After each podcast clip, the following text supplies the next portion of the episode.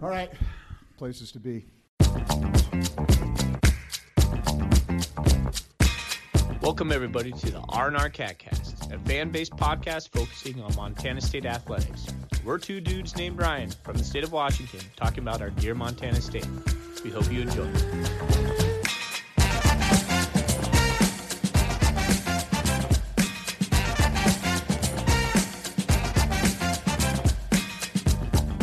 Welcome back, Bobcat fan. Hope you're doing well in this time of quarantine. Hope you're doing well, getting ready to come out of quarantine. Thorny, how you doing tonight, buddy? You know, I'm doing pretty good. Tonight is my Friday. I worked on Sunday, so I am not working tomorrow. So it is a good night for me over here. How you doing, my friend? Love it, man. I am doing good. It is a warm night over. Sitting outside having uh, pregame beer. It was still eighty-one degrees about like... Had to turn on the A C for the first time. Now I'm down in my basement freeze. Went a little overzealous on the air conditioning. Yeah, man. It's, well, it just all funnels downstairs, so whatever. But we're doing pretty good. Nice. Glad to hear it. Tonight we're going to break down the twenty twenty F C S preseason All-American teams put out by Hero Sports, as well as their preseason top twenty-five. I think we're also going to mention that the some news about the Bobcat recruiting news. We got a few signees we want to talk a little bit about, touch on briefly. But uh, yeah, we weren't really planning on doing an episode necessarily anytime soon, but Hero Sports released a whole bunch of content. And uh, one of one of the things in particular got me a little fired up on Twitter today, so I want to talk about that. So here we are recording an episode. Why not? It's Friday for me. Thorny, before we get into the football, we're going to talk about what's in our koozie tonight. Tonight's segment is brought to you by Shine Sanctuaries. Sanctuaries are among the most sacred places on the planet. Shine Beer Sanctuary is certainly one of the most sacred places in both. Shine has thirty rotating draft beers offering flavors for any beer enthusiast palate. Located on four fifty-one East Main downtown, Shine is also Bozeman's premier bottle shop with hundreds of beers from around the world. Thorny, are you hungry? Well, I am hungry, but don't worry, because Shine has you covered there, serving the famous La Paria and the Garage Soup Shack, Bozeman's favorite for twenty-five years. From their beautiful rooftop bar and community-driven values, Shine can help make your beer dreams come true. Come enjoy your favorite beer in a sacred place and shine on at Shine Beer Sanctuary in downtown Bozeman. Thorny, what are you drinking tonight? What's in your golden koozie? Well, I haven't opened it yet because I've been waiting. Oh, yeah. All right, so I have... a classic summer beer, since I got a little bit of flack from a certain co-host last episode uh, when we had Brooks Nuanez on. By the way, if you haven't listened to that episode, highly recommend it. It's really good content from Good Football Talk. But right now, I am drinking a Blue Moon, the classic Blue Moon summer Hefeweizen. Delicious. Belgian white, I guess. But it's a good one. One of my favorites. Always good standby when it starts getting warm out. I always have to have an orange slice in my Blue. It's hard to do an orange slice and the golden koozie at the same time. Good point. But I could probably figure it out, though. never never cared to try, but I could probably wedge one in there. Yeah, a splash of orange juice works in a pinch as well. I'll have to remember that. Tony, uh, did not know we were recording tonight, and so I did not have any time to go secure a special beer. But I do have one of my favorites. It's the Sierra Nevada Pale Ale. Love it. It's, it's, it's typically in my fridge. Brought it out for the occasion. Surely doesn't disappoint. I mean, that's what this this quarantine is about, right? If you're lucky, you even have any beer in the fridge. You can't just. It's not as easy to go running down to the store and just I'm gonna go pick up a six pack of something, because at least for me, putting on a mask, going to the store, it's just a pain. So I'm lucky I had any cold beer. I'm pretty excited. I had, had a Blue Moon. I had one left, so I had to drink some wine before this so I could save my one cold beer for the episode. But uh, I'm glad you got your favorite, and I got one of mine. Well, you have tomorrow off, so it sounds like you have a to-do list already started. Yep, I need uh, the the the alcohol supply is is running low over here. There you go, man.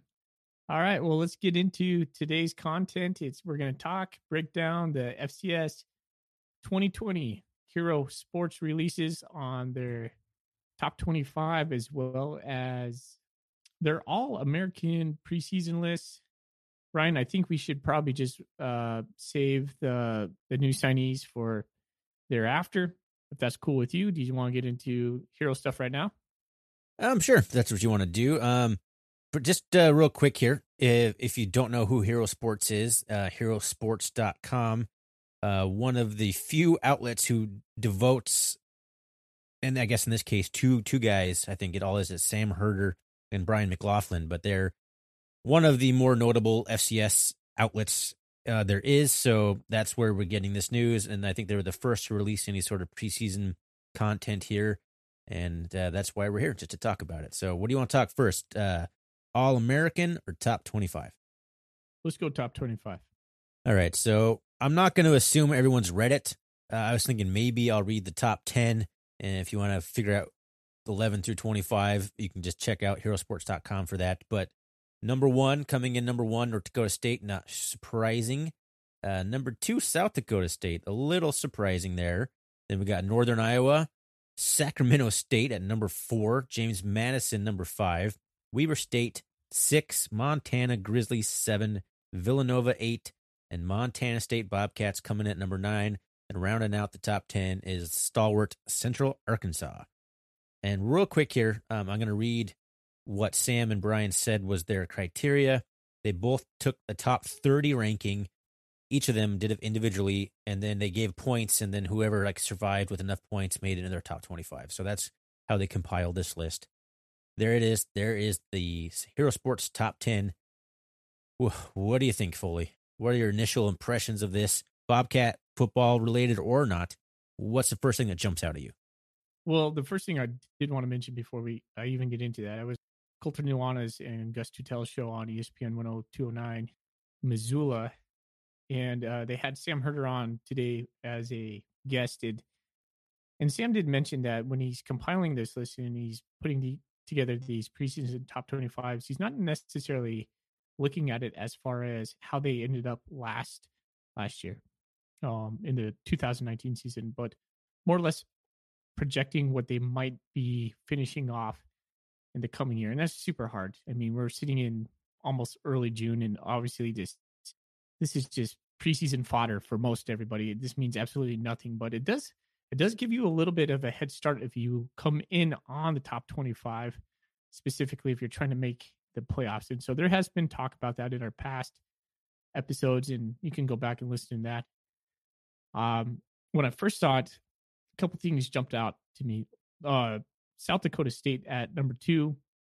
It, I guess I don't know a lot about South Dakota State. They did take N D S U uh, to the wire last year, if I'm I'm I'm not um if I'm not mistaken on this, but uh, Sam and Brian must see some, you know, some key elements coming back there.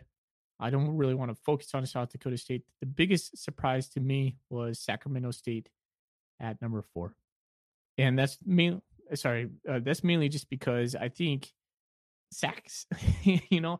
Well, I'll just put it this way. You know, they had they have Elijah Dotson coming back. They have Kevin Thompson coming back. Uh, Kevin Thompson was the Big Sky offensive M V P. Uh, Elijah Dotson, one of the elite running backs in the entire nation, no doubt. That is, that is, I mean, that's key and central for sure. However, and Coach Coach Taylor won what? Was he like just F C S Coach of the Year and won some other award on that? On that, uh, you might be right. I'm not entirely sure, but yeah, yeah, that sounds about right. He was at least in the running for like a Coach of the Year. So I'm, I'm like throwing all these accolades around, and I'm like eighty-five percent sure on all of them. We do a lot of research um, on this show. All that being said, is to me, Sac State peaked in the month of October, maybe early November, and then it seemed like Weber kind of figured them out. And I, you know, we were supposed to play Sac State in the playoffs, but Austin Peay really took it to them. Uh, they looked pretty tight. I remember watching that game. So putting Sac State up at four, it just seems to me, and this is not a unique take. This is something I like. I'm more or less echoing Colter Nuanez when I say this. Sac State's never really had the hype, and now they have the hype, and so I'm really interested to see how. how they handle this, because they they were on a tear. It seemed like uh, they were one step ahead in their play calling, specifically on offense for a while, but then they kind of faded towards the end. And so I was really surprised to see Sac State come in at number four. I'm happy for them. The more Big Sky teams in the top ten, the better, in my opinion. But I'm a little surprised. Well, you kind of see this sometimes in the Big Sky in particular. A new coach comes in. No one really knows what to make of the coach, the coaching style, the play calling, what they're going to do. And just comes out and just magic just worked out for Sac State. They just had an incredible run. The chemistry, Troy Taylor was a perfect fit for like Kevin Thompson, Elijah Dotson. They had a couple of studs on the defensive line, like George Obina and uh, Choate. I can't remember Choate's first name, but they had those two stud defensive linemen, which I believe are both gone. It's like one of the key cogs on their defense, which was an underrated defense. But yes, I don't see how they can be a top four team just solely because they lose those two defensive linemen and you know, the element of surprise is going to be gone, I think. And I think it's going to be really interesting to see now that everyone's kind of knows what Sac State's about. And they've had a year to kind of digest Troy Taylor and look at film and uh, just kind of see. You you never know because they made it to the playoffs for the first time. And was it in school history or it was a long time? I can't remember, but they got just steamrolled by Austin Peay. But, you know, a team can learn from that and come back and like, all right, now we know what that takes. Because you don't know what that takes if you've never been there. Playoffs is not easy, but it just seems to me like there's so many years where in the Big Sky where there's just like a flash in the pan team, and then next year they're top five, like pre, like or even like top three pre-season uh, conference pick, and they just fall flat on their face. So I, I just I need to see it to prove it from Sac State. Top four might be a stretch, but you know there's I, I put them in the top ten still, so I can't argue with them being on the top ten. But top four just seems pretty high above James Madison. That's uh, that's interesting. Oh, no doubt. Another surprise to me is number six, Weber State. Man, Weber's offense is, for me, just very hard to digest. And with the with them, um, their quarterback leaving, who's their quarterback? Constantine. With Constantine vacating the program, you know, I, I'm sure Jay Hill has a plan, but that's uh, that's a tough pill to swallow. And if Weber State can't figure it out on offense, I think they're about hitting their ceiling at that, you know, eight to four mark in the nation. I believe also their like second string running back who took a lot of the load when uh, Josh Davis was injured. I think he also left the program. I think they had a couple guys leave. Like their starting quarterback, there's number two ball carrier who was starter for several games. It's hard to say. Like they're as long as Jay's Hill is there, I assume their defense is going to be very, very good. But that's that's a hard, hard things to swallow and still be a top six team. But uh, you never know. You never know. Weber State could have it rolling. I'm okay with Weber at number six, honestly. Okay. So the last two positions we'll talk about, we had uh, number seven, Montana, and number nine, Montana State. Sandwiched in between is number eight, Villanova. Thorny, are you surprised that Montana comes in ahead of Montana State? Um, I am, to be honest with you. Like this is this is where it's going to come off as just a couple biased Bobcat fans bitching about the Grizz, but I don't see how you can lose Dal- Dalton Sneed and Dante Olson, and having just been shellacked by the Bobcats. And yeah, we both we both. Uh, I mean, the Grizz almost made it as far as we did in the playoffs. They had a good run until they just completely collapsed in a, in Ogden, but I, I just can't see them having that much talent, that much production when they lose guys like Dante Olson, who was like the heart of the defense, the tackling machine, everything funneled to him.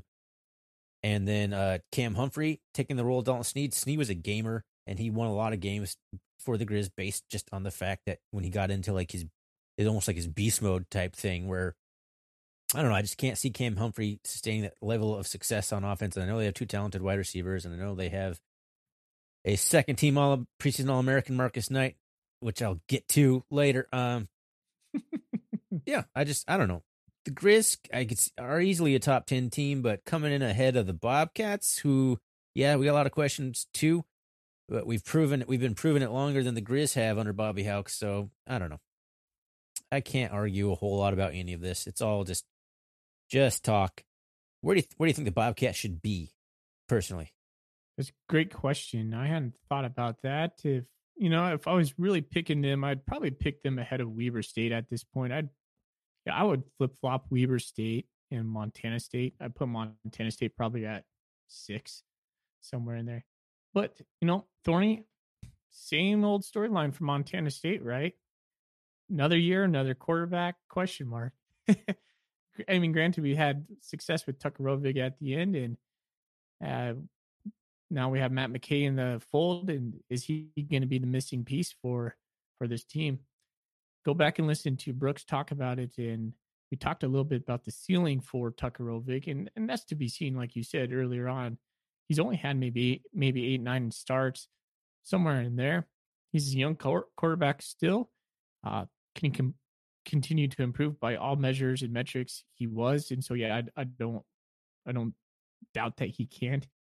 Is he going to take us uh, to the uh, the national championship? And that's where basically we ended last year, right? So that's the biggest question. Are we the number nine team in the nation? I mean, we lose a lot. There's a lot of question marks for me as far as some leadership on the defensive line and definitely in the back end as well, our secondary. So, yeah, okay, I don't know. Maybe maybe six. I don't know, this preseason stuff, right? So uh, I think we are in better shape than Weber. I think Weber gets the nod because they have a majority of their um, lineup is coming back. Uh, we do have some notable missing spots. I'm okay with number nine, but uh, I do do like you think we should be above Montana. I think Bobby Hauck pulls a little bit of leverage more than he deserves, honestly, and uh, I think he accounts for some of the vote. And I, I would argue just what Jeff Choate says: it's a player's game. Yeah, and that's all good points, and I, I kind of agree with you. Yeah, Bobby Hauck definitely sways the voters because he's got kind of that. The mystique he had from his first run around, so now everyone kind of remembers how dominant the Grizz were in the two, early two thousands, the two thousand decade, and now they're seeing back, and they got him back in the what the, the Elite Eight, I guess you want to call it, right? They fell, they fell to Weber in that game, but I, I can see thinking like, oh, Montana's back, Hauck's back, and yeah, they're going to be a good team, but still yet to be proven on that front. So as far as the Bobcats, though, I don't know.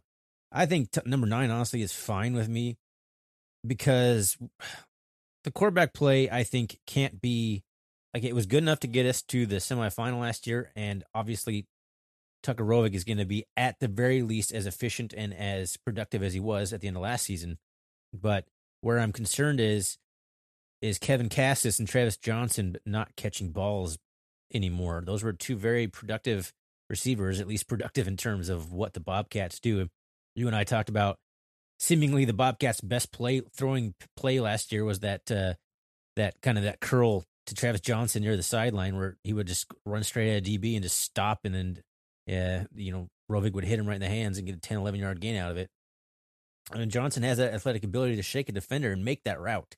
So I think we have a lot of good talent at wide receiver, but it's just going to be really hard to replace the leadership and just the competitive drive of guys like Kevin Cassis and Travis Johnson. So that remains to be seen. Defense, obviously, has got lots of question marks right now. So number nine, I'm okay with. And plus, I think the Bobcats do better in sort of an underdog role with Jeff Choate at the helm anyway. So overall, fine. Hard to stomach being behind the Grizz. I can't argue it necessarily. I mean, I can't fully disagree with it, but I, I wouldn't have it that way myself. Just because one more point. The Bobcats are a bit more, uh, real quick here, Bobcats are a bit more plug and play, I think, uh, in terms of the personnel. Then the Grizz, like clearly Troy Anderson wasn't there for the last several games. I, Ifanse missed a whole bunch of time. Logan Jones missed some time, and yet we never missed a beat in any of the positions. The way Choate's built the program is to is to absorb these offseason losses where the, the Grizz were basically, they're, they want to have their superstars. They want to funnel everything through them. It was Dalton Sneed and Dante Olson. What are they going to do if those guys aren't, like the, their replacements aren't producing at the same level? Tougher call. Good Tougher. Point. I know J, J, Jay Sluice is going to come in and uh... spell Dante Olson in his spot, but who spells that? Who spells Jace Lewis? That's good, good questions right there. All right. Well, that I think that pretty much wraps up our conversation about the top twenty-five. You got anything else to say there? Nope. Nope. I'm good to go. It'll be interesting to see if the uh, the Big Sky finishes the same way that the Sac State, Weber State, Grizz, and Bobcats top one, two, three, four. Right on. So now we're going to move into the twenty twenty Hero Sports preseason All-American teams. Thorny? Well, thanks for that very brief introduction when I set up there. Uh, so three Bobcats land on the All-American team. We have Troy Anderson, who is a Troy Anderson is, well, my, my thing is frozen. He's a first-team athlete. First-team athlete. And then we got Lewis Kidd, third-team offensive lineman, and Amandre Williams, third-team defense, uh, just a defensive line position. We got three Bobcats on there. Uh, before we get into discussing discussing anything else, what do you think about those three and where they landed? Do you think it's appropriate for Troy Anderson to be first-team defense on, or first-team defense listed at athlete? Basically, like we talk about every time, like the, the Troy Anderson spot that they make just for Troy Anderson to be on the word lists. Yeah, I mean, that's just why I'm chuckling. It's just, I you kind of expected at this point. Uh, he definitely has the athleticism to be on the first team. He has the he has the name. He has he has everything.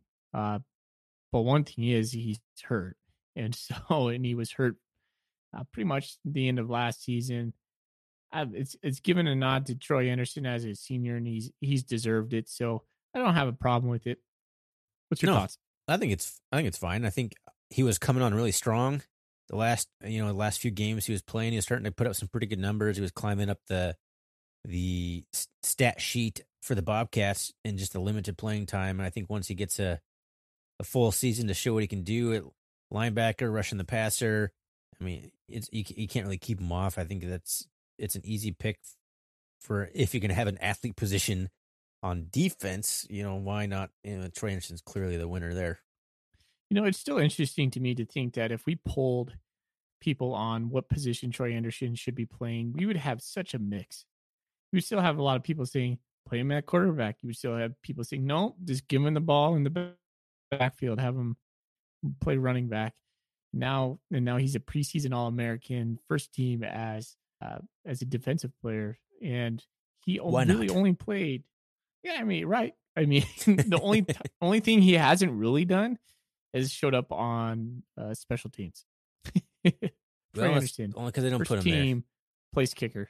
yeah, I can see right? Troy Anderson doing the old drop kick field goal that Doug Flutie pulled off about fifteen years ago for the Patriots. Remember that? It's, it's legal to like drop a ball on the ground and then kick it through the uprights. It's a field goal. You can be like your own holder, basically. I want Troy Anderson to do that before his career's over. Ryan, I'm going to serve you up a question right now, buddy. Where do you play Troy Anderson? Linebacker. And that's solely based on the team needs and not where I think he might be the most productive, which is sad. I, th- I think, honestly, Troy Anderson is an offensive player.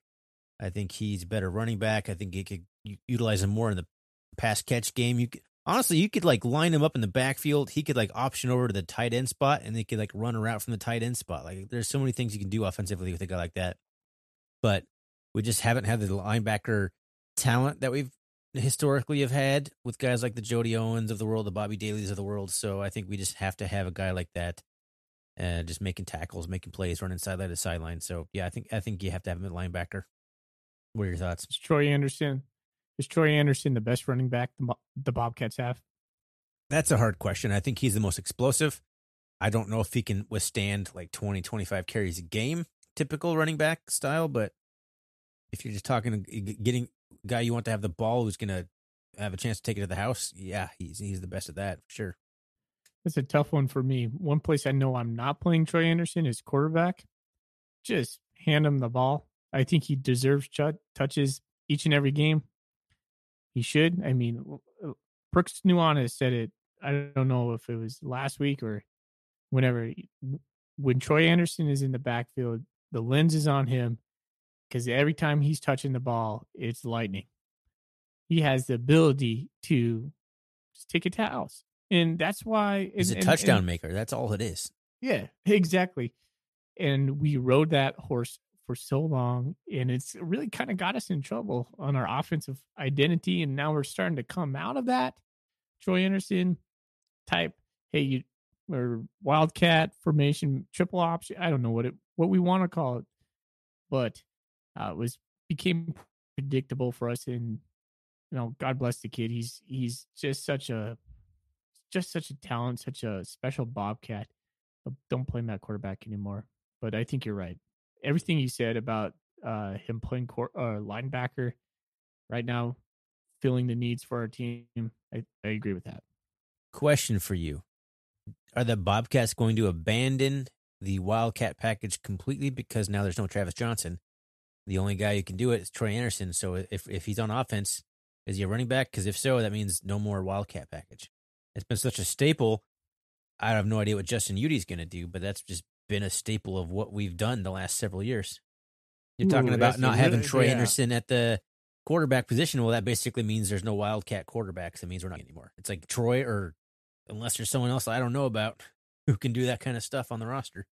Direct snaps to Ifanse. I guess we did that a fair amount last year, but not a no, threat to throw the ball uh, though. We we did that sparingly, and it came in late in the season, which made it why it worked, because there was no tape on it.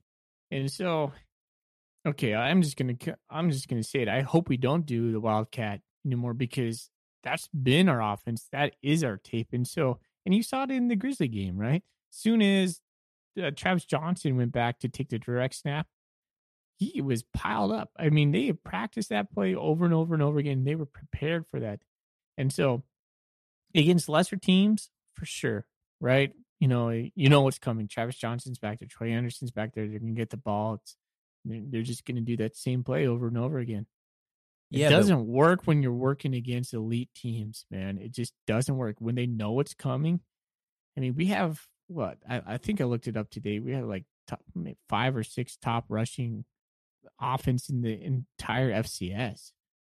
But still, when you know Travis Johnson is getting the ball back there, when you knew Troy Anderson was getting back there, it worked, what, maybe twenty percent of the time to break? So I would I say know. more than twenty percent of the time. You think so? I mean, uh, at, towards the end, Ryan, I really thought that we were getting more bottled up more often than not than it was becoming productive for us. Granted, it had a big play, big play possibility, and I think that was it. The lure it for us. It was like, okay, it could go. It could go. But that um, five to seven yard chunk that it used to gain just wasn't there because they were just keying in on it. Well, I just looked up Travis Johnson's stats. I was kind of curious about it. He averaged six point four yards a carry. So I'm not sure he was exactly bottled up all the time. No, but you know what I mean. Towards the end of the season, and go back and rewatch the Cat Grays, right?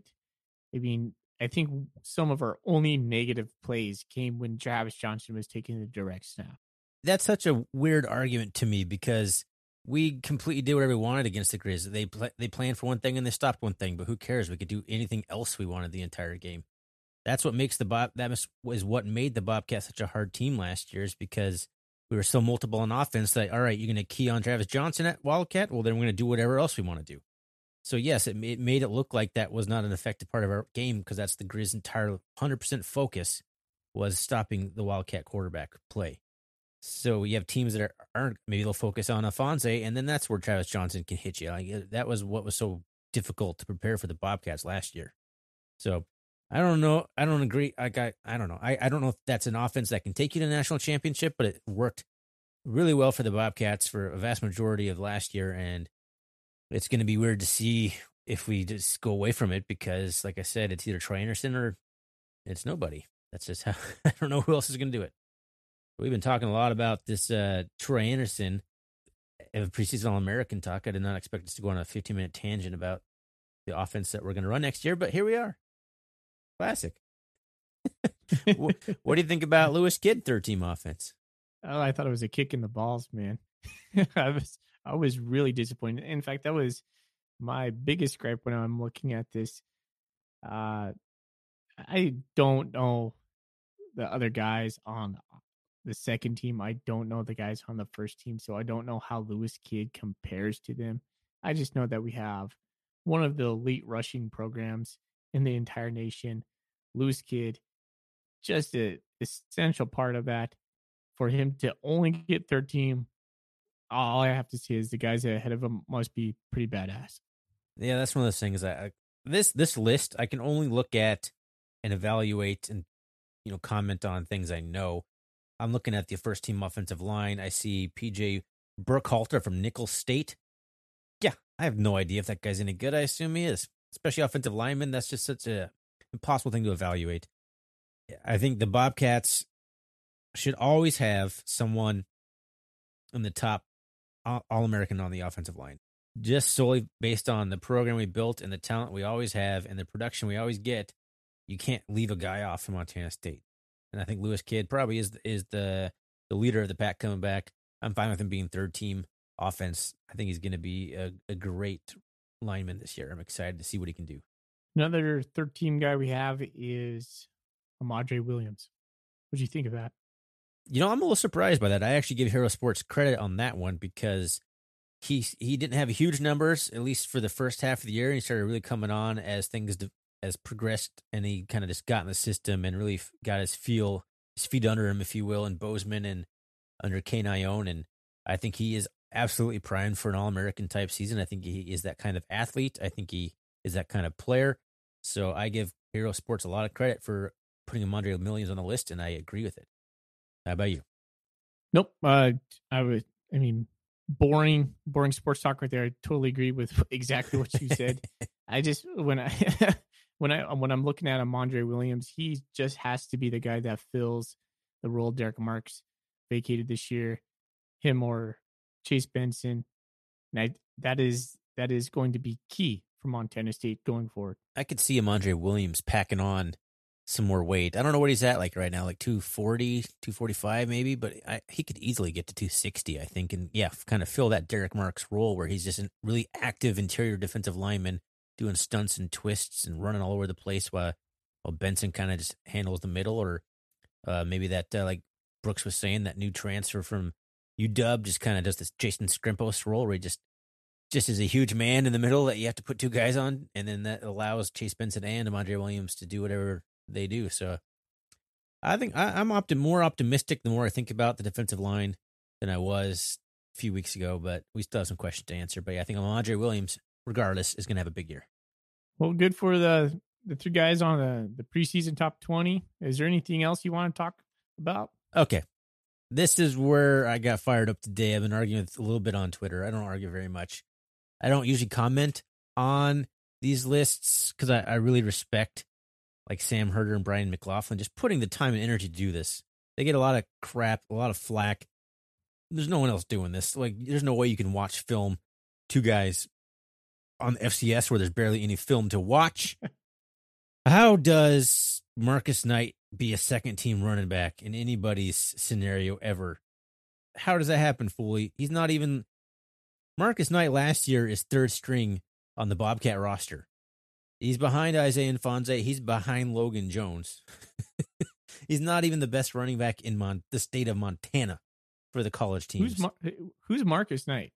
Is yeah, he a, is he yeah. A gr- a gr- we should probably. I should probably mention that. Yes, Marcus Knight is a running back for the Grizzlies from last oh, year. Okay. Um, and I pulled up some stats because I was curious for Mister Second Team All American Marcus Knight. Last year, he finished fifth in rushing yards in the Big Sky. But he also played, you know, he made it all the way to the, he played thirteen games. Most running backs got eleven. Um, rushing yards rushing yards per game, and this is where it reflects, he was ninth in conference. Rushing yards per carry, he was seventeenth in the conference. That includes uh, quarterbacks in that stat. Uh, receiving yards, he was fourth, so he's a pretty good receiver. And then when I'm saying fourth, I mean four running backs. There's no, obviously, he's not the fourth leading receiver in the Big Sky Conference. It was fifth in reception yards per game, fifth in like yards from scrimmage, ninth in yards per scrimmage per game. But where he really stood out, and I think this is where he gets a lot of love from the media, is his touchdowns. He did score like twenty-three touchdowns last year, which was a pretty impressive stat. He led the Big Sky by a wide margin in that. Actually, not by a wide margin. I guess Joe Logan from N A U was a few. He had twenty touchdowns himself, but you take away the fact that he's a touchdown machine from like fifteen yards and in, like after the offense gets all the way down there. Like, uh, I don't understand how a guy like that is second team All-American, personally. He's like he's like the guy you put on like your fantasy team because you know he's going to be a touchdown machine and he's going to get you fantasy points. You don't you, you know he's not the best running back in the league, but eh, he's he's going to get get the touches on the goal line. So I, I I don't know. I don't understand how Marcus Knight is second-team All-American running back. I don't think he's even a top four running back in the Big Sky Conference, let alone in the country.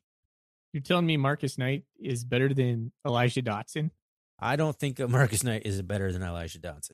Think about this. As Bobcat fans, let's do like a little fantasy draft, all right? Go around the Big Sky. What other running backs do you want on your team right now as a Bobcat fan? What are we kind of missing? We might be missing the kind oh, of guy who can really catch the ball in the backfield. Like Ifanse can, but you got Alonzo Gilliam, the best at catching the ball in the backfield. You got Elijah Dotson right behind him. If you're, if you're going for that kind of running back, I don't know. yeah. I don't understand how Marcus Knight, he's a, he's a touchdown machine. That's the only thing I can possibly see. They see that touchdown stat and they, they get all excited about it. And kudos to the Grizzlies. That's one stat you cannot pad. It's clearly when he crosses the goal line, that's a touchdown. Every school scores I mean, that stat the same way. It's a little tongue in cheek when I asked who's uh, who's Marcus Knight, but yeah. not really. Like the guy didn't flash to me at all on my radar last year. Like he was, he was nothing in the Cat Grizz game. I I pay attention to the Grizzlies, and so I, I knew who he was. But for it to be second team All America, yeah, yeah, that's crazy talk right there. And I sure honestly he's going to listen to this and have a, a all season type. You know, we're going to spur him on now, right? I think he was also aided a lot by the fact that Dalton Sneed was such a mobile quarterback and a threat to run with his legs. So you kind of take that away yeah. from him and and just try and be more traditional running back. I, I don't know. I just I don't see him being All American for second or third team. But that's about my only real gripe with the list. I'm a little surprised that. Uh, I think they had the Grizz receivers kind of backwards, personally. They had uh, Tor- Samara Torre on the list. I think Sammy Akim is a better wide receiver than Samara Torre, but they're both studs, so no real argument there. But Marcus Knight, I saw that, and I almost spit my coffee on my monitor. Right on, buddy. And then, and then your buddy Robbie Hauck is on the first team safety. Oh, I love Robbie. Okay. He's I'm, his I'm first team, like, that one. First team who, if we're the Bobcats, we're running the ball at. I know. So that's uh, when when I think of Robbie Hauck, not to go on too much more about this, but my memories of Robbie Hauck is him chasing whatever Bobcat guy who had a ball into the end zone multiple times during the Keggers game. He was almost there, but not quite. It's really hard because, again, like you're talking about the guys you've seen play. Well, like the Grizz players, I didn't watch a lot of Grizz games this year, so your only experience is really watching them in the Cat Grizz game. The only defender on the entire Grizz roster I thought was up to the hype was Dante Olson. I heard all, you know, Robbie Hauck, such a such a talented but undersized safety. He looked really bad, but I understand he's not always that bad, and that's how things go. Sometimes you just get your butt kicked in a football game, and that's not indicative of anything, but can't say I'm too impressed. And being a Hauck doesn't certainly help me think more of him. Right on. All right, Thorny, let's move into our final segment tonight. Uh, we uh, Montana State is coming out, just guns blazing the last week. We signed five guys, all state of Montana kids. Going back to the mantra of owning the state, we have, uh, and, and this is for this this coming class. So they, they would uh, come into school in two thousand twenty-one. We have Elijah Reynolds from Red Lodge, Montana, tight end. Um, he was two thousand nineteen Class B All-State tight end and defensive end. We have a guy named Eli Abbey. I hope I'm saying that right. From Laurel, Montana, quarterback safety, uh, Class A All-State safety, Class A runner-up. Cade Cutler, Phillipsburg, Montana. Another P-Bird guy there. That's pretty cool. Uh, we have, he was uh, two thousand eighteen All-State uh, quarterback. And we have Jace Fitzgerald from Dillon, Montana. Dillon Pipeline still strong at Montana State. That's pretty cool. Uh, he's listed as an athlete. Um, in two thousand eighteen, he was an All-State tight end. And last but not least, the guy today, um, Jace Fisher, Troy, Montana, offensive, defensive line. That kid's a load. He's like six five. He's a big boy. three twenty-five. Um, according to Vim on the board, he's kind of a, a project. But that's what you do in the F C S, these, especially with Mo- uh, Montana kids. You got to be projects sometimes. Yeah. Um, from uh, my, my initial impressions are get any good Montana kid you can. And whether they work out or not, these kids seem to be Uh, th- let's just put it this way: Montana kids are the backbone of your program, right? You just got to have them. Like, it just boils exactly. down to you got to have Montana kids on your roster. And they more often than not seem to be the players who just sacrifice everything for the team.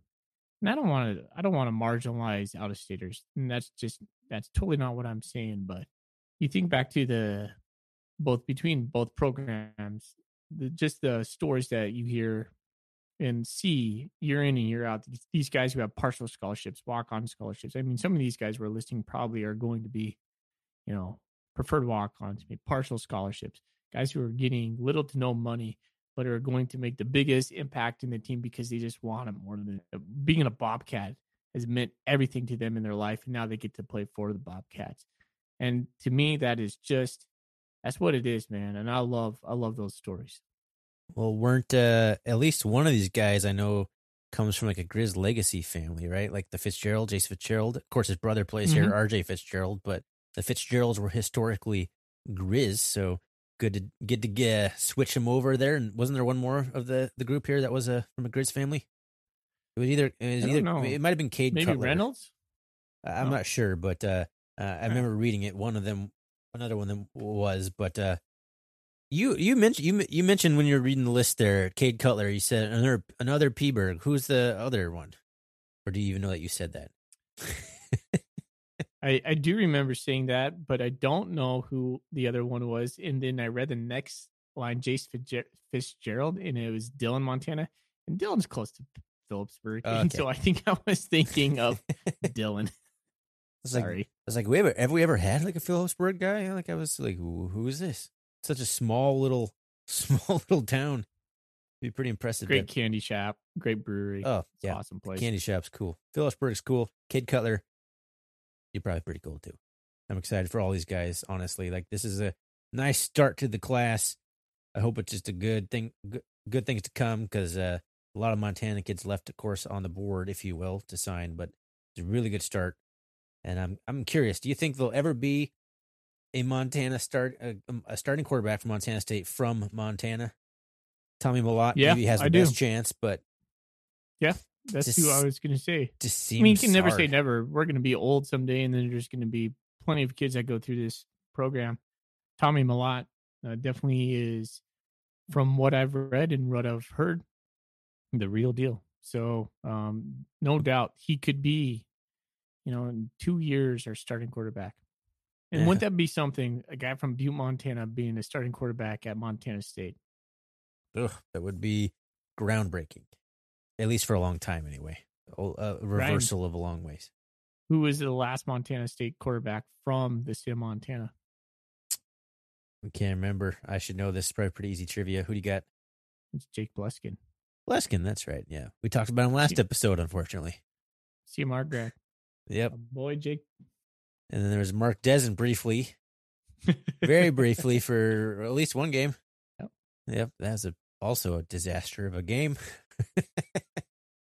He was a flash and pan. He had one game where he was just lights out. And then, yeah. Yeah, that was a side, little quick sidebar before we end this episode. Yeah, that was a, he was like, what, third string quarterback? It was Cody Kemp was hurt. Mark Iddens was hurt, I think. And then uh, Mark Dessen gets the call. And then we lose thirty-five to three in Missoula when they're wearing their stupid, old, ugly uniforms. Pretty sure. Let's not let's not rehash that. This is a terrible way to end this episode. You know what? Uh, I'll end it on a positive note. Uh, you know, what I'm seeing right now is these Montana boys, in a way, to me, seem to recruit the other Montana boys to come on to, to the Bobcats, right? And so when, when one guy pledges, one guy signs, one guy commits, all of a sudden you're like, okay, I'm going to go. I'm going to put it out now. I'm going to put it out. I'm going to put it out. And no doubt these kids are texting their friends. You know, social media is blowing up. Yeah, they recruit each and other so, these days. Yeah. So apparently we have a pretty deep pool in Montana this year, which has not been the case in the last couple of years. So we'll see how this pans out. But Montana State has some good momentum. And honestly, why wouldn't you? Like, if you if you look at Montana State right now, what they have and what's coming up, the, the shovel's in the ground already for for yep. Uh, no for more. It's not just talk. You can the shovel. The, the construction has begun. It's there. What is it called, Ryan? Does it have a, a, a athletic complex? Like, I think. Yeah, they need they need to rename it, whatever it is. They Bobcat need, Athletic they Complex, to, the B A C. That's kind of funny. They can name it the R and R Athletic Complex. That'd be way better. Yeah. However, just the fact that your head coach is Jeff Choate would be enough. I would sign my son up, both of them, on online if I could. You know, I'm super impressed with that, man. Not so much for Bobby Hauck, but I would love, love for my sons to be around a guy like Jeff Choate. Yep. Couldn't, couldn't envision much better coach just to teach a guy about life and life skills and all the stuff that goes with football, all the stuff that goes outside of football than Jeff Choate. Speaking of Jeff Choate. All right. Places to be. Been saving that. Saving it. This episode's running long. That's Jeff Choate right, buddy, from the, the Cat Grizz press conference. All right. Well, as usual, you can find us on Twitter. Uh, R and R. Geez, it's R R Catcast. I dropped the N. It's R R Catcast. You can subscribe to us on iTunes to get the latest episodes before you listen to me blast it out on Twitter and the Bobcat Nation. You might as well be subscribed. So it just shows right up in your feed, ready to listen. Um, that's about all I really have for this week. I want to thank Shine Brewery for being a sponsor on the show. Appreciate that. And uh, let's end it with the Go Cats. Go Cats.